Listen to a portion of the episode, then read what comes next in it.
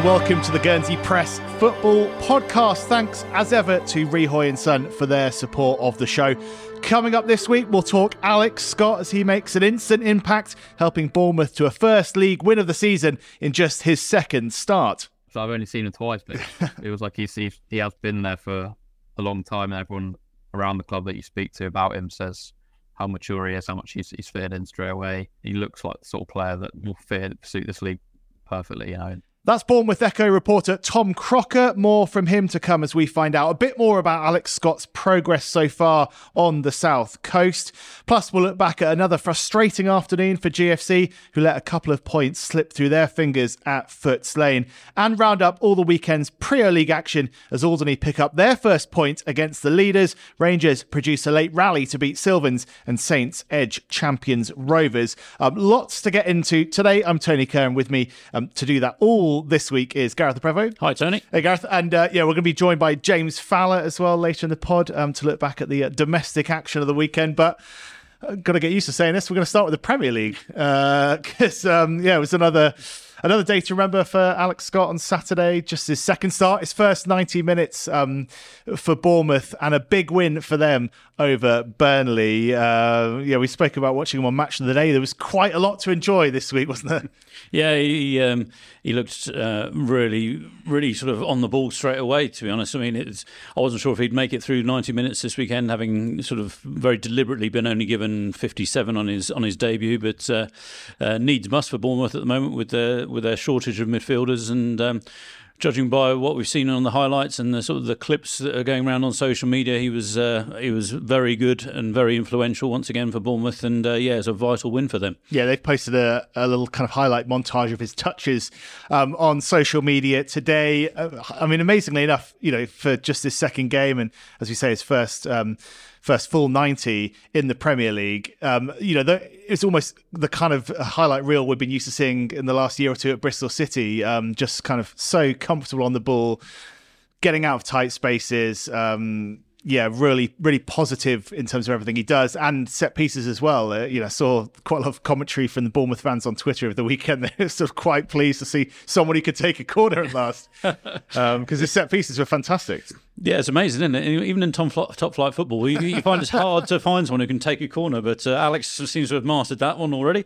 Um, and yeah, it's it's great that he's been given that responsibility, and they've got the um, the belief in him that he, he's going to be sort of that important to them. You know, he's um, to get on a sort of set pieces at, at, that level, you you have to have the belief from your teammates, and um, yeah, he, he he went close with a great effort as well from about 25 yards with a free kick that I've seen. Um, so yeah, it's uh, it just shows sort of how highly he's thought of there. Obviously, even though he's sort of like he's played a grand total of sort of 140 minutes for the club so far. And um, yeah, it's you don't want to say they're sort of pinning all their hopes on him because obviously they've got good players around him, um, and uh, certainly they scored a couple of cracking goals at the weekend. Um, for, obviously, it was his former Bristol City sort of teammate Antoine Semenyo who, who's got the equaliser with a really good goal, and then uh, Philip Billing conjured something which uh, I sort of expect from you, TC. You know, that forty-yard look up and see the keeper off his line and just execute brilliantly. Yeah, usually would sort of dribble. Uh, I've scored from 40 yards actually, but uh, yeah, I'll say, again. Um, well, I have scored from 40 yards, well, probably about 35 yards actually, but it was such a tame shot that I'd sort of turned around and assumed the keeper was just going to gobble it up. And uh, yeah, sort of heard a, heard a cry. This was this was at Bells a few years ago, and uh, yeah, somehow it's sort of squirmed in. So yeah, haven't tried it since, to be fair. Um, it was a uh, was a fantastic afternoon for Bournemouth. You can already sense the buzz building around Alex, and is so early on in his um, in his Bournemouth career. Obviously, just coming back from that long term injury. We wanted to check in on the ground in Bournemouth just to see um, what the buzz is like there at the moment, and uh, yeah, and how they've warmed um, to Alex. And we did that with um, Tom Crocker of the Bournemouth Echo, their chief sports writer. Tom, thanks for sparing some time. Great to have you on the pod. No problem. Thank you for having me on. Yeah, we were going to chat to you last week, but we, we held off a week, and um, yeah, I'm pleased we did because, uh, yeah, fantastic result for Bournemouth on Saturday. Um, helped uh, in no small part by Alex Scott's presence on the day. Um, yeah, there was lots to enjoy and lots to talk about. First of all, though, just give us a sense of, of how big that win is for, for Bournemouth and the manager as well. Yeah, I think we've definitely timed it a lot better this week. The mood is a lot happier from everyone, and like I say, Alex played a, bigger part again this week. But yeah, the, it's it's been a tough start to the season. Um, there's no sort of getting away from a new manager. Everyone was desperate for him to get that win to sort of calm all the noise down around the club and everything. And now they've got that win on Saturday. Hopefully, is a yeah. I mean, they've got tough games coming up, but just looking ahead now, I think that's just lifted everyone and calmed calmed things down, and everyone's a bit more positive about about things going forward now. Yeah, brilliant. And you can sense, well, certainly looking at social media, the club itself as well, um, there is a bit of buzz already about Alex, and he's only played a game and a half. Um, what what was it like um, watching him in action on, on Saturday? And yeah, is there a real bit of expectation already around him?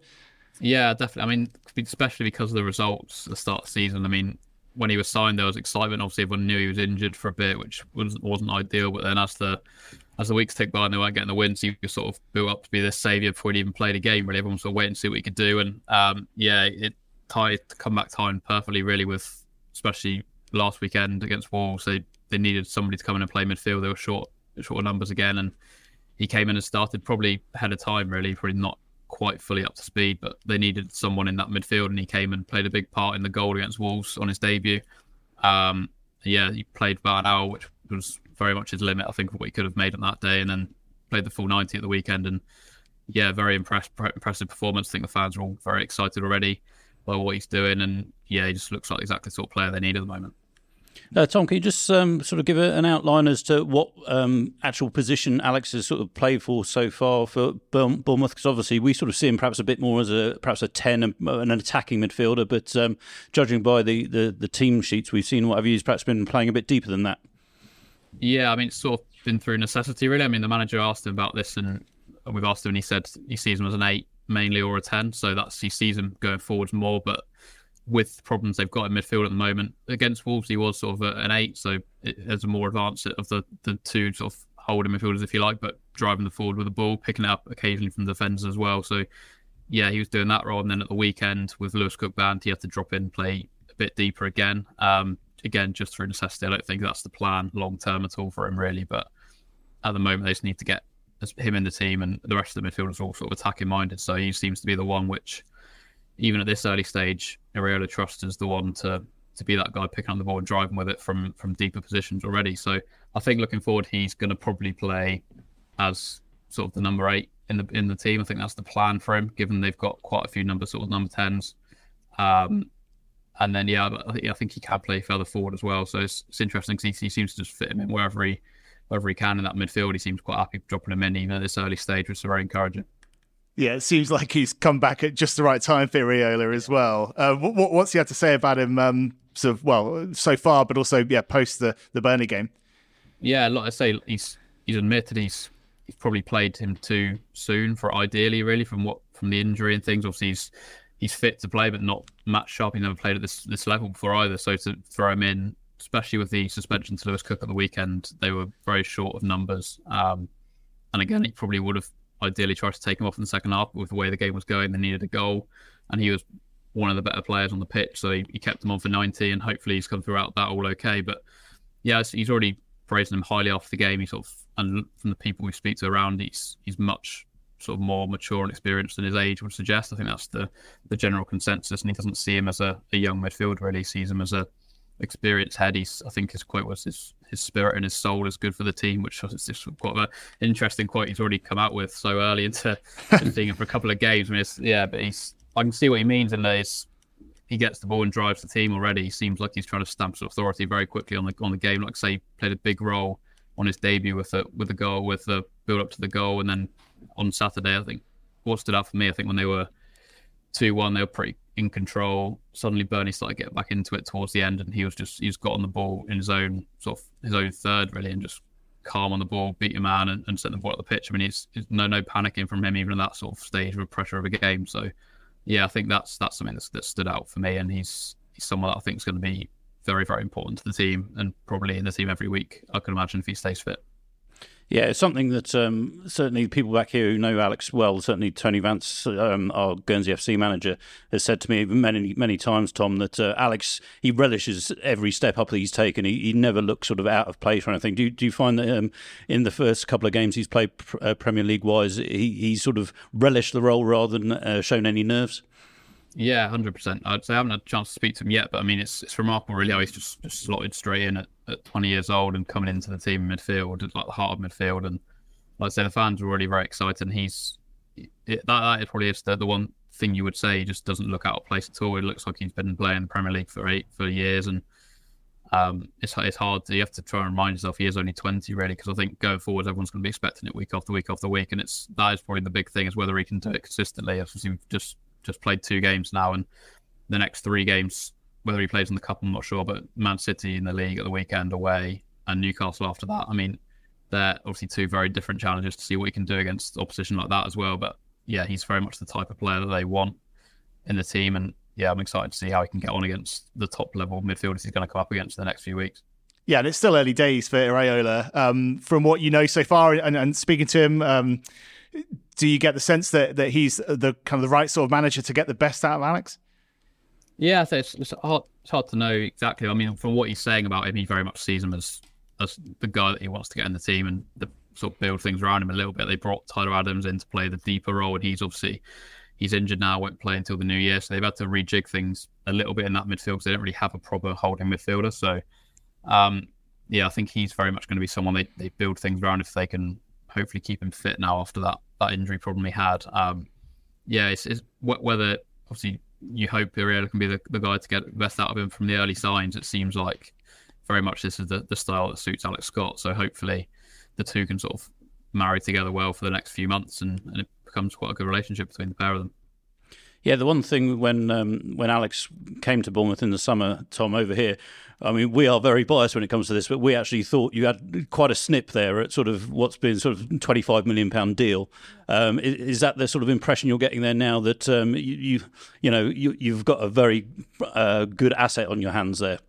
Yeah, I mean, someone that obviously the, the, club know very well from the fact he was here when he, when he was a kid as well. So he's someone that's in the system, if you like. And he's, I think, when they got the deal done, they were they felt it was a good deal for the price as well. Even even sort of let's say 25 million for someone who's never played in the league is from the outside a few eyebrows raised maybe, but I mean it's given what he'd done in the championship. I think there were a lot of clubs after him. Um, I think Wolves obviously a big one, and then getting that deal done, pushing the boat out and getting it done with Bristol City. They've had a few deals with Bristol City in the recent years as well. So um, yeah, I think it was very much one of the sort of high on their shopping list to get done this summer. And I think you look at it now and you, you price tag, you don't think you can really no one's going to really complain too much about how much they paid for him at the moment. Obviously, it is caveat by saying he's only played two games, but from the early signs, this, this is it is very encouraging.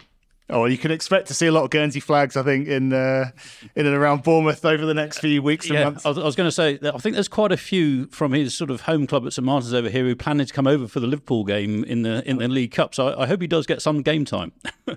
yeah, so it's, it'll all be on fitness, really. I think if obviously if he's fit enough to play, then he'll he'll very much be be involved. I think we'll find out a bit more tomorrow on that. But um, yeah, I think the only thing is he's played probably more than he should have done really for for the big injury he had. So I don't think they want to rush rush him back. But that said, Iraola does take the cups very seriously. So um, if he can be involved, I'm sure he will be. It's very early to to say too too much. I've only seen him twice, but it was like he's he, he has been there for a long time, and everyone around the club that you speak to about him says how mature he is, how much he's, he's in straight away. Um, and yeah, it's just he looks like the sort of player that will fit suit this league perfectly. You know, he's got this the, the Guernsey Grealish nickname, which which follows him around, and yeah, you can see by the way he runs with the ball and things. He's he's going to be an exciting player to watch. I think. Yeah, we can't wait to see how he develops over there. Tom, thanks uh, for sparing some time. So we pop up on Football Focus on the weekend. You know, you've done a bit for Marca as well, but this is clearly the uh, the, the, football, the media cameo of the week for you. So uh... it's, all leading, it's all been leading to this. this is the pinnacle of your career, mate. no, we really appreciate you uh, spending some time uh, with us, and um, yeah, I'm sure we'll we'll chat again because uh, yeah, it's going to be an exciting few weeks and months ahead. Yes, absolutely, perfect. Bournemouth Echo chief sports writer Tom Crocker there. Uh, Gareth Yeh mentioned the games that are coming up. Um, it is a big little run for Bournemouth. Um, uh, Liverpool at home in the League Cup on Wednesday night. Um, then it's a, trip to Man City on Saturday, and then Newcastle um, going down there on the 11th of November for 5:30 kickoff. Um, but then a, and then a trip to Sheffield United after that. Obviously, Sheffield United struggling. So um, yeah, it's going to be an interesting few games, and uh, yeah, we'll we'll see how uh, yeah how much Alex is involved in that game against Liverpool. Yeah, um, I, got the impression sort of a couple of weeks ago that was the one he was targeting to be his return game. But obviously he's been he's been flying in training and got back earlier than that. So it might be a case of that's one he's rested for. Um, Liverpool obviously playing very well in League Cup. You expect they'll, they'll make a few changes to their starting team. So um, yeah, you, you, know, it wouldn't be a huge surprise if Bournemouth were to get something from that game. But yeah, it's the it's the probably the couple after that. that the trip to Man City, I'm sure Alex will absolutely love that. Just um, and Bournemouth will go there with no expectation. Nobody will have any expectations other than a Man City win. You'd have thought so. That might just be the chance to really shine on on that occasion, and then. Um, yeah, and then it's, it's down to your boys, Newcastle Town. Who will you be supporting in that? I bet you want Alex to score a hat trick in a 4 3 Yeah, defeat. that would be that would be very nice. It's interesting, yeah, as I say, casting my eye over the uh, the social media commentary of, of Bournemouth's game at the weekend. Obviously, a lot of Bournemouth fans getting quite excited about Alex. A lot of Bristol City fans bemoaning the fact that he's no longer theirs, and uh, yeah, a bit of a sort of double whammy for them at the weekend with Nigel Pearson um, uh, leaving his post as manager of the Robins. Um, but yeah, of course, uh, Nigel Pearson, someone who's always going to figure very, uh, very prominently in Alex Scott's football career. Yeah, that's right. He was the man in charge of the Robins when Alex made his breakthrough into senior football. So um, he sort of got a, the Guernsey lads got a lot to thank Nigel for. And I know sort of from the time we spoke to Alex, best part of a couple of years ago now, I suppose um, he held him in very high regard. He, he said um, Nigel would do anything for the players. So um, yeah, it's, it's, a shame it obviously hasn't quite worked out for him at, at Bristol City. It, it sort of shows the the cutthroat nature of the uh, of the business. When I think he was the second longest serving manager in the championship, and he'd, he'd been there since 2021. So it, it sort of it, it, just shows how the how football works really. But uh, yeah, and like you say, also about um, Semenyo and Alex coming from um, Bristol City. I, was, I think they were the two highest ranked players in their in their match on on Saturday by the sort of the public vote as well. So uh, yeah, Bristol City obviously, obviously it's, it's that double edged sword, isn't it? Really, you're very you've got the, the, fact that you've you've developed those two players and then you've sort of earned back from them from from the transfer fees they've earned from them. But um,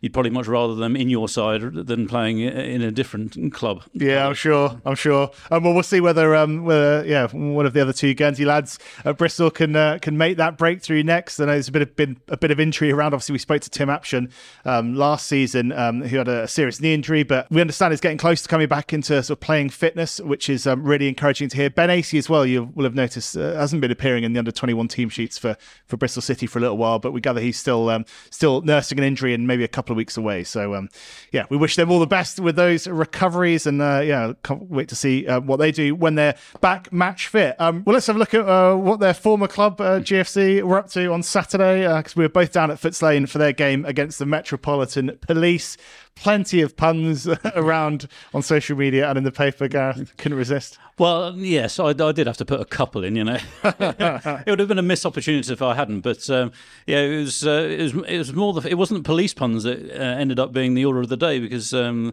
it was I did find it quite amusing almost in the end that. Uh, that a guy called Liam Beach was keeping GFC at bay in, in goal for the for the police. He, he had an outstanding game and looking back on it, you know, if just one of those efforts, there's there's a period in the second half when when GFC were one, up and trying to sort of extend their lead that he made sort of three outstanding saves in the space of about four minutes, and it was just a it just turned out into be a very decisive moment in the game or decisive period in the game.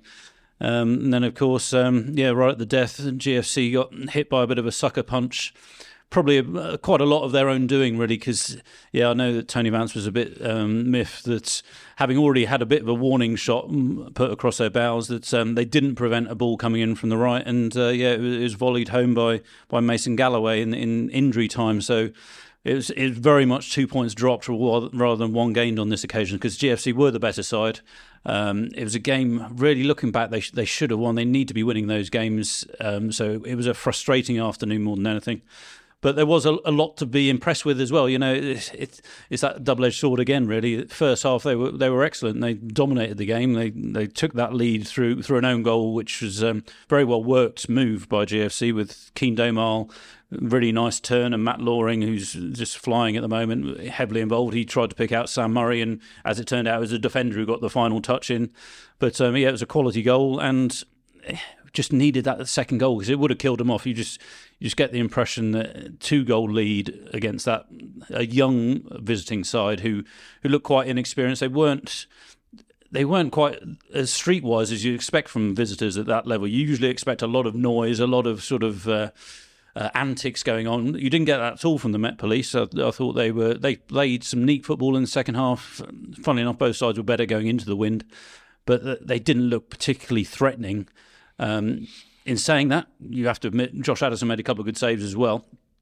But yeah, it's just come the end of that game, it really was one of those that you just feel that it was um, you've you've let two points slip there. We we should have won that game. Yeah, really disappointing in the end. Oh, I thought they were really good GFC for for a lot of the game, as you say. That period in the second half where they were sort of oh, well, camped on the edge of the box, kind of peppered peppered the goal, a few set pieces, a few corners.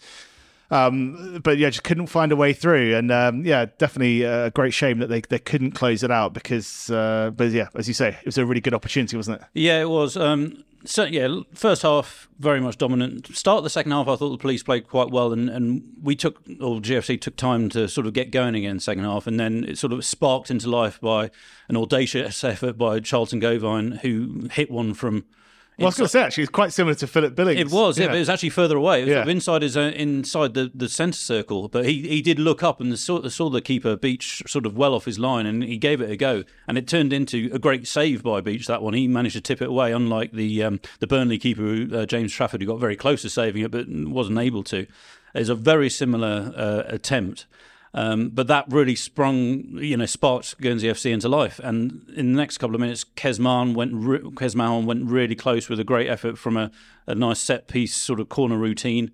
And then um, Matt Loaring, all of about 30 seconds later, sort of hit a shot on the turn, which seemed destined for the top corner. And again, Beach just clawed it away. And, and that's when you start thinking, oh dear, this could back to come back to bite us a bit here because um, it might not be one of our afternoons when it when it really should have been. And yeah, sure enough, um, we ended up uh, picking up just the one point when really three would have been uh, would have been perhaps deserved. But yeah, we, we have only really got ourselves to blame on that one. Yeah, and a late red card um, for Keane Domaille as well. Got second yellow for, for kicking the ball away. I gather not well, he says he didn't hear the whistle. I actually thought Keane was really good on the day and was pretty unlucky not to come away with a couple of goals. Um, the, the, the GFC goal was given as an own goal, but it was um, yeah, you know his pressure and he had it in the in the net as well in the second half, uh, which was given offside. There weren't too many protests about that, but he took it. You know, he, he still finished it off nicely and, and took it as well as he could. So um, yeah, I was quite impressed with him. Yeah, yeah, I thought he did play well. Um, I mean, to be fair, the, the, although he did have it in the net, I mean, the offside flag had been raised a long time before that move sort of finished off. But yeah, he had a big say in that in our goal. Um, he, uh, he, he made a nuisance of himself, and uh, he he did have a, a, good game. I thought it was one of those. He actually got booked in the first half for, for a bit of a lunge. It, it was a fair enough yellow. You know, there's no complaints about that one. But when the when his second yellow came, sort of just right at the end of the game, it was almost that the first yellow had been forgotten by a lot of people in the stand, and it was sort of like when when the yellow came out, I, I was sort of checking back through my notes, thinking I've got a feeling he's been booked here, and sure enough, he had been, and. Um, unfortunately, it's going to mean a suspension in the terms of that game, it made no difference whatsoever. I mean, uh, we were actually leading one 0 at the time, but um, it you know it didn't lead to their their equaliser or anything like that. So um, it would just mean sort of one one week's rest for Keane. But uh, I thought generally he did quite well, like like most of the side. They they all did they all played well. Um, you know, there was some good performances there. I thought Dave Reel had another very good game, sort of in a, another uh, different role. You know, he sort of pops up wherever Tony Vance needs him, and he can always do a job. Um, and it was obviously good to see Charlton getting more minutes under his belt, um, finishing um, his stint in the game with a nice bandage around his head after sort of wearing one for the team in an accidental aerial sort of head clash. Um, but yeah, so it's it was just a shame the way that game finished off. But you you could almost see it coming, it was, and it, and yeah, inevitably it did come. It's typical of GFC's luck. Yeah, well, let's hear what Tony Vance had to make of it. You spoke to him at full time. Tony, does that feel like a bit of a kick in the guts and not to take three points from that one? Yeah, definitely. I mean, to be honest, I think second half we, we were loose. We weren't in control of the game, and, and it was a bit like basketball, which um, you know was was different to the first half. I thought we were bar bar a period pretty good and um, deserved to be ahead. Uh, what you need is goals sometimes when it's a bit wobbly, and uh, their their goalkeeper did everything he could to keep the ball out of the net. So that tells a story. Um, you know, we, we, we deserve three points, but when it's 1 0 and then you, you end up with 10 men, it can be a little bit wobbly. And, and uh, you know, for me, it was frustrating because uh, we'd had a warning sign with the um, with the cross coming in, um, which we didn't we didn't we shouldn't be allowing, and that was too easy, and, and they should have scored and they didn't.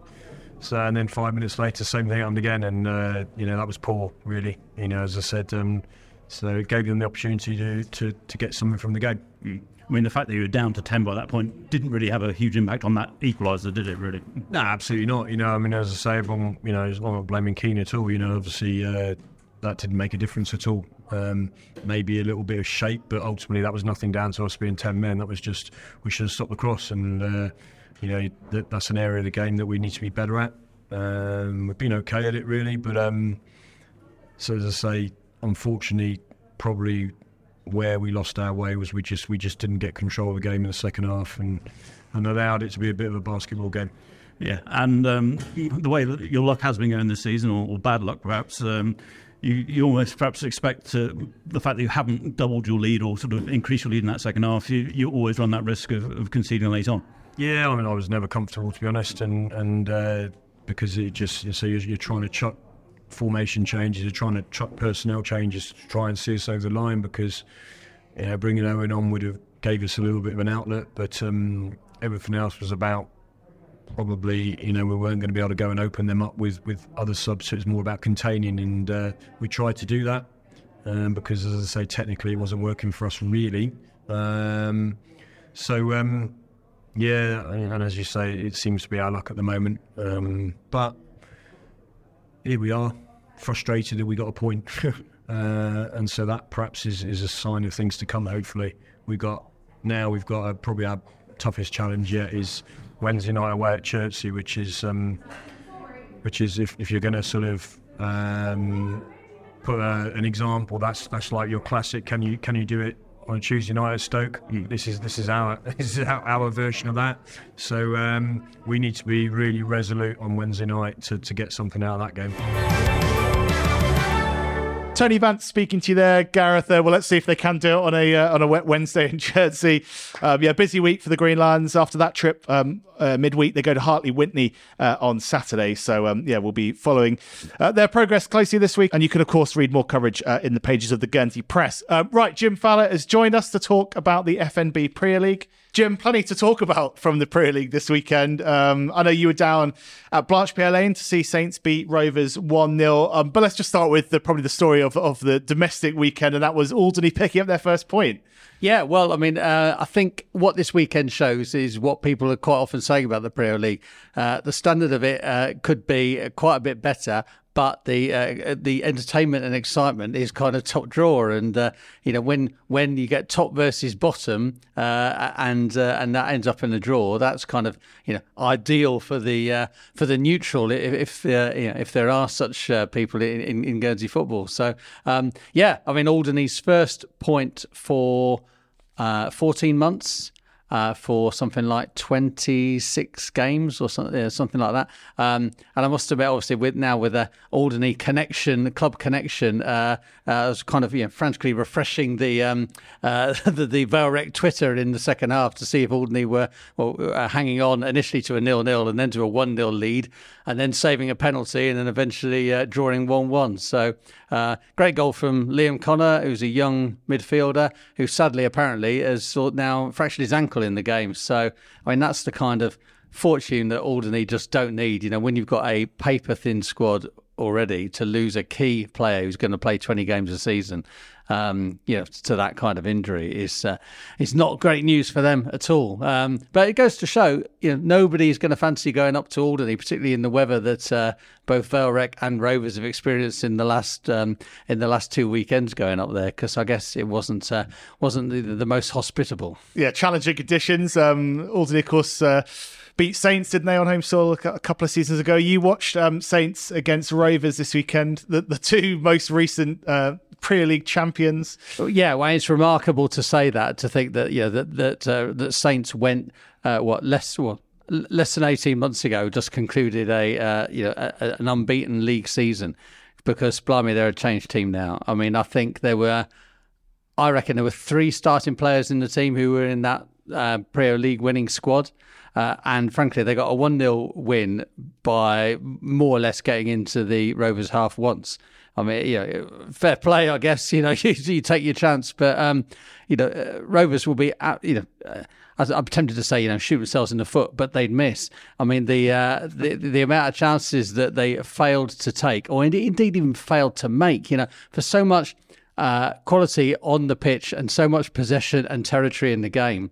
Blimey, yeah, uh, so so toothless without a uh, without a centre forward. You know, I don't want to keep on banging on about Finn Whitmore, but they just haven't found a replacement for him, and it's really hurting them. Now, they their last five matches, they've scored two goals and they've both been scored by a guy who last year was playing uh, railway football at centre forward. Yeah, finished 1 0 to St Martin's um, at Blanche Lane. You spoke to Wayne Duport at full time. Wayne, well, well done. 1 0 win, but very much against the odds, didn't you think? Yeah, definitely. When you when you play Rovers, you know they're gonna you know they're gonna work hard for ninety minutes. Like the Kev's always got them, you know, set up properly. You know what I mean? They, they all know their jobs, and that's why they're Premier champions. You know what I mean? They're really really hard to break down. Um, we set up we set up a little bit not to concede at corners and throw-ins because we definitely know that's you know a strong suit of Rovers. And the boys, to be fair, they implemented everything I want from them. So yeah, really, really good. But I, you, the, the facts kind of say you one shot, one goal, job done. Yeah, I'll take that, mate. We, we do that every game, mate. We win the Premier League, you know what I mean? But yeah, it was a barrage. Let's not let's not go away from the fact. You know, Rovers were on top. We tried to play a bit of football on that pitch, as everyone knows. It's it's really heavy. All the players are saying, "Oh, you know, a struggle out it was out there." But yeah, in the end, we've we've broken and we've taken our chance. And you know, luckily for us, Rovers didn't take their chances. Yeah, true. Uh, and your squad. I mean, you know, I was looking at the team today. Two years ago, you won the Premier unbeaten. I reckon there's three starters in that team today that started then how has been such massive change of personnel at, at in, in that period? You look at you look at when we were scoring the goals where we went on beat for the whole season. You know, the, two years ago, you had people like Danny Hale, you had people like Dom Yome. You know what I mean? Obviously, Louis Louis Hunter's gone travelling, George Mason's gone travelling. Um, we got a few boys out today, but we have got Etienne Le Prevost to come back. You know, we've got uh, Harvey Leo to come back. Um, there's probably a couple of others I'm missing. You know what I mean? So we, we've got a strong squad. You know, I mean, as you can see, we're bringing bringing the um, the youth through. It's great to see Jack Becker getting a start. He's 16. You know what I mean? We want to give you, you youth up here a run out. So yeah, we have got a really good youth youth set up. We've got eight eight guys in the under 21s, you know, squad. So no, it's all it's all good. It's all positives. And what's your ambition now for this uh, with this team? Where do you think you can end the season?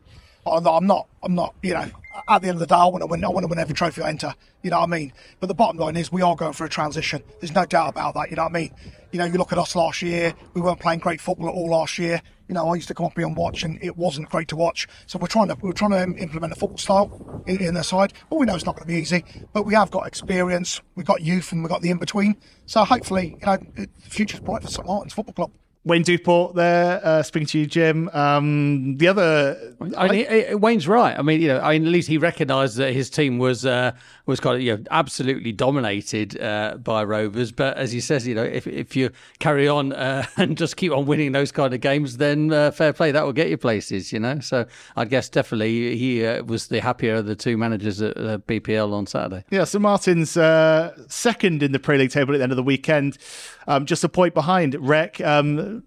it's North in third, Rovers in fourth, and Rangers fifth, all on nine points after Rangers um, left it very, very late and uh, came back to win 3 2 against Sylvans. I mean, I've just seen photographs of that game, but it had all, apart from Shane Billion's appearance, it has all the hallmarks of being an under 18 fixture. You know, uh, the amount of kids playing in that game is uh, ridiculous. And I believe they met each other in the under 18s uh, the following afternoon, where Sylvans got their revenge with it with a 2 1 win, which throws the under 18s league open. But I mean, fair play to um, uh, to Rangers. You know, Chris Tardif, uh, I think it's been slower than he would have wanted, but he's kind of uh, getting there a little bit in terms of uh, what he wants his, his, team to do, and, and they will uh, they will relish the position that they're in at the moment. And and you know, to be fair, they're scoring goals. A couple of uh, GFA Cup matches uh, this midweek if they survive the weather. Um, Saints taking on Bells, um, Rec against Rangers Div Two.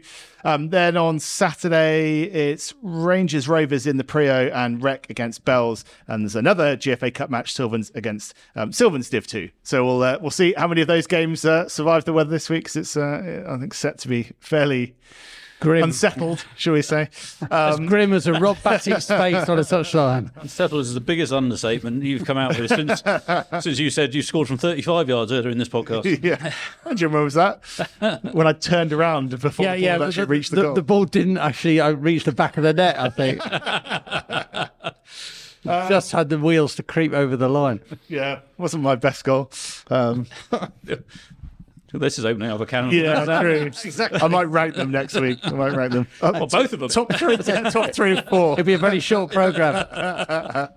Uh, right, I think we'll leave it there. Anything else to, to raise? Any rants? Well, no, I've got no rants, and I'm sure he won't thank me for this. But I just want, I just want to say, un- unlucky to Sam Lahiro, who's gone viral, probably for the, all the wrong reasons, with his astonishing own goal against St Brelade, and it, it has gone worldwide, it seems. But he seems to be taking it in decent heart. it's an absolute cracking finish if you haven't seen it. Yeah, been picked up by the uh, viral football accounts. Uh, I, I've got a little rant actually. Didn't uh, occur on Saturday, but I've been thinking about this in previous weekends. Can we please have some kind of moratorium against shouting foul throw anytime somebody Ah, should be an instant booking. anytime somebody does anything that's vaguely unusual, like bend their knees or something when, when they throw, you know, the major- if you don't know how to take a throw in, frankly, you shouldn't be on a, on a pitch. It, it takes about five minutes to learn when you're six or seven years old, you know. But you know, the amount of people who shout foul throw anytime anybody does anything that that's beyond the, the norm or hurling it into, uh, you know, try and hurl it sixty yards, it just, you know, it is frustrating. I've often wondered, actually, Jim, you're a referee. Do we really need the laws for the throw in? Wouldn't it just be great if people could throw in however they like, like a goalkeeper bowling it over? You you get more set piece routines and all that sort of stuff. I don't think there's any need to have all these bloody um, pernickety little rules as to how many feet need to be on the floor and all that. It's a fair point, but there is, uh, I think, because at one point there was was some semi-serious discussion about replacing throw-ins with kick-ins, and the problem there, of course, with no with there being no offside on a throw-in, is yeah. Uh, and yeah, a throw in almost anywhere, you know, within 10 yards of the halfway line in your own box could become a long ball routine, pump it into the penalty spot and, uh, yeah, and, and have a go from there kind of thing. So I guess, you know, if you could bowl it one arm or something, then you could clearly you get a longer distance than you currently uh, do. So I think it would um, it would harm the game if, uh, if, if that was allowed. Hey, you could just simplify it though. Just say you've got to have two hands on the ball, but it doesn't matter what your feet do. Oh, well, I, I just don't see the need. I mean, I'd, I'd actually, I was, I was thinking more actually watching the GFC game the other day. People were trying to do a throw into someone literally about two yards in front of them, almost underarm it to them, and you just get off, go, get on with the game that Oh, way. Get, get your email into IFAB, Gareth. we'll see what I'm not that fussed, but you know, Is Gareth a kind of IFAB man or, or, or more kind of FIFA delegate man? Get the blazer on. Get it, get it settled. Um, let's leave it there. We'll be back next Monday with another Guernsey Press football podcast. Uh, looking ahead to the under 21 Muratti, which is uh, just a couple of Sundays away. yeah, it's crept up quick, hasn't it? It has. Look forward to the next pod. Um, thanks again to Rihoy and Son for their support of the show. Um, you can read much more local football coverage, of course, in the pages of the Guernsey Press, um, uh, including reports on Rec and Rangers um, in Tuesday's paper. So uh, do have a look at that. Um, as I say, we'll be back next Monday. So uh, yeah, cheers, guys. cheers, Tony.